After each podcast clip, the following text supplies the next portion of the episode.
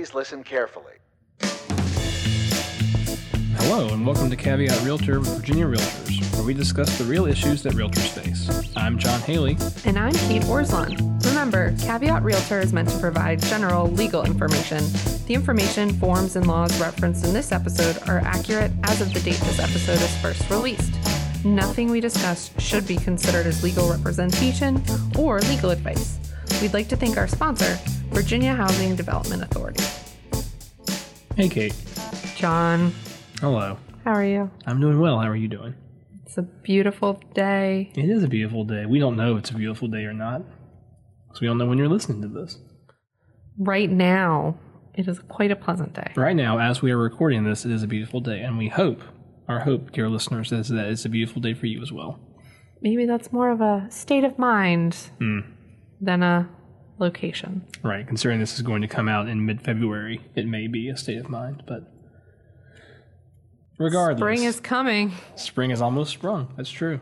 It's on our- And what the traditional herald of spring, professional standards. So today we're going to give you part two of our primer on professional standards. You may recall, or may not, I don't know how your memory is doing.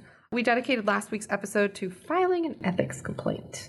And so today we are going to discuss what you should know when you are filing or responding to an arbitration request, kind of that other half of the professional standards stuff.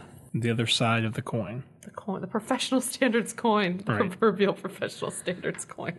Now, as we mentioned last week, if you do have an issue with another realtor in the transaction, it might be a good idea to reach out to him or her directly, or to reach out to his or her supervising broker. You may be able to resolve the issue without filing an arbitration request. Now, of course, arbitration does involve money, so sometimes that's harder to come to a um, agreement on. In general, arbitration is a form of alternative dispute resolution that allows parties to resolve a monetary dispute outside of filing a lawsuit. As a realtor, you agree to submit disputes arising out of a real estate transaction to arbitration as defined under Article 17 of the Code of Ethics. Now, if you find that you need to pursue an arbitration request, there are two types of arbitration there's mandatory and there's voluntary. This is important to know because respondents must participate in mandatory arbitration, but do not need to participate in voluntary arbitration. Fairly obvious. Right. It's exactly what it sounds like it should be. Those are not just clever names, those are actually descriptive names that tell you what kind of arbitration you have. So the question becomes, well, what type is what, right? What happens? Um, how do you know whether it's mandatory or arbitrary or uh, voluntary? Realtors must submit to arbitration when the dispute is between two principal brokers at different firms or a client bringing a claim against a principal broker or non-principal realtor and another non-principal realtor at different firms where brokers are joined in the arbitration. It kind of becomes like it's between the two principal brokers, right? And there are other types of disputes that are voluntary. Um, so, one example would be a customer versus a broker. Um, another would be disputes between brokers in the same office. That would be voluntary. And a third would be a broker versus a non realtor broker.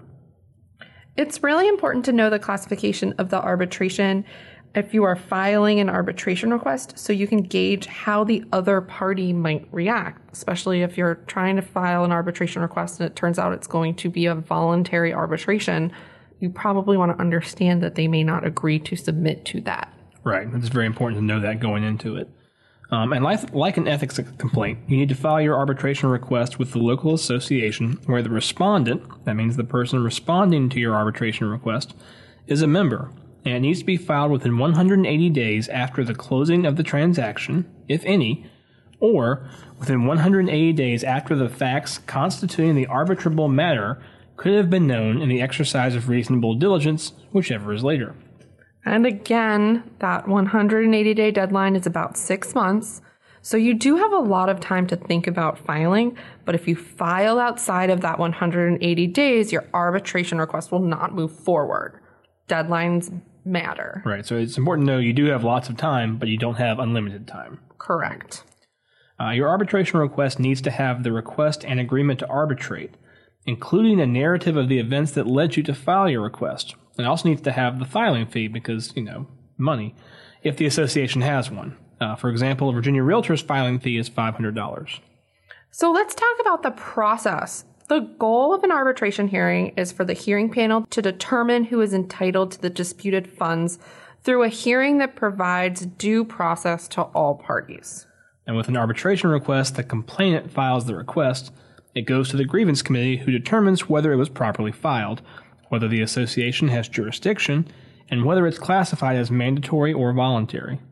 The association may offer you mediation as a more informal process where you can attempt to resolve your dispute with the use of a neutral third party, the mediator. The benefit of mediation is that you and the other party would be in control of arriving at a mutually agreed upon resolution. I typically like to think of it as where all parties are equally unhappy, Right. right? But with arbitration, the hearing panel is in charge of making a determination as to who is in, is entitled to the disputed funds. Okay, so you're not in the driver's seat of an arbitration. Right. Mediation is, you know, it gives you a little more say in the matter and a little more control over what's happening. Uh, and when you participate in a mediation, the decision to come to a resolution is, like we said, completely voluntary, even if the association requires your participation in the mediation. You should check with the local board to determine whether mediation before arbitration is mandatory or voluntary. But even if it is mandatory that you participate in the mediation, again, it's never mandatory that you reach a resolution with the other party. That's not confusing at all, right? No, not at all. It's very, very, uh, very clear. Clear as mud, as they say. Now, if the grievance panel forwards the complaint to a hearing panel, it will notify the respondent and provide them with the opportunity to respond.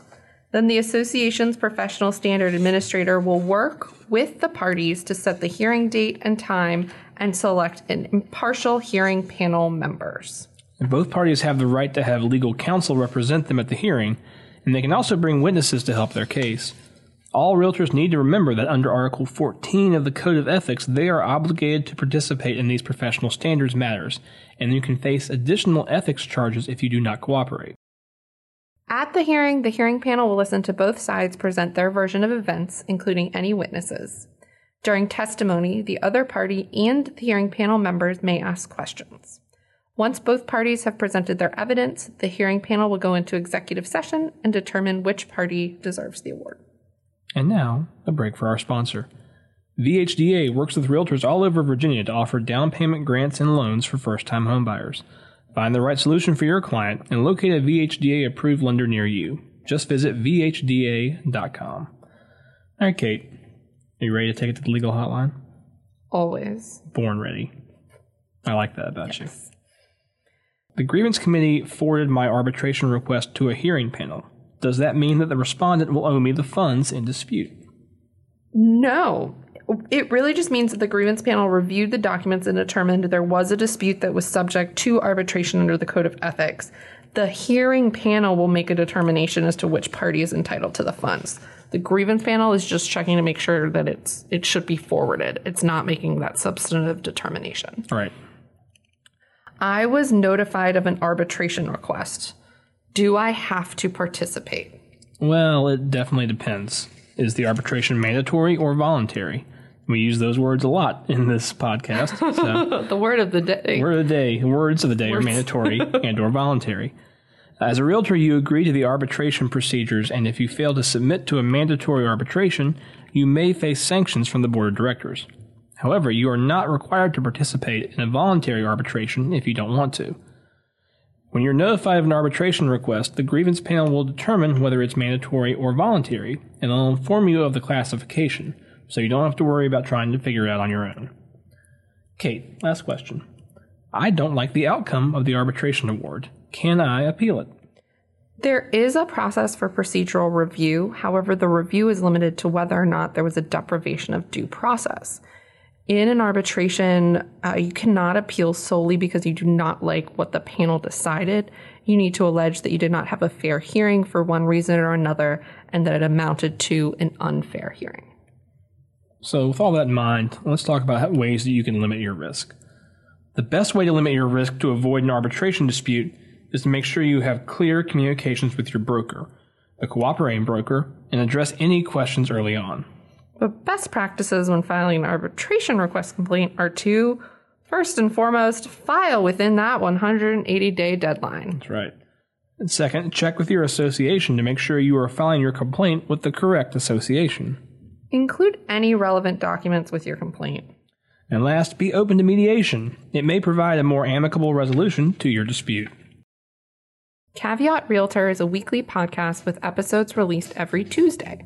Our podcast is available for streaming through iTunes, Stitcher, and Google Play.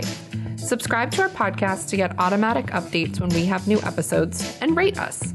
Remember, members of Virginia Realtors have access to our legal hotline where we can provide you with legal information. You can access the legal hotline on the Virginia Realtors website under the Legal tab on the For Members section. Make sure you are logged in to see this page. Thanks. Although the members of this podcast are attorneys, the legal information in this program is not a substitute for personalized legal advice from an attorney licensed to practice in your jurisdiction. The information provided by Virginia Realtors is general reference work as a public service and does not constitute solicitation or provision of legal advice. We provide this general legal information on an as is basis. We make no warranties and disclaim liability for damages resulting from its use. Legal advice must be tailored to the specific circumstances of each case, and laws are constantly changing. The information provided in this program should not be used as a substitute for the advice of competent counsel. This has been a production of Virginia Realtors, copyright 2020. This podcast features the song Please Listen Carefully by Jahzzar, available under a Creative Commons Attribution Share Alike license.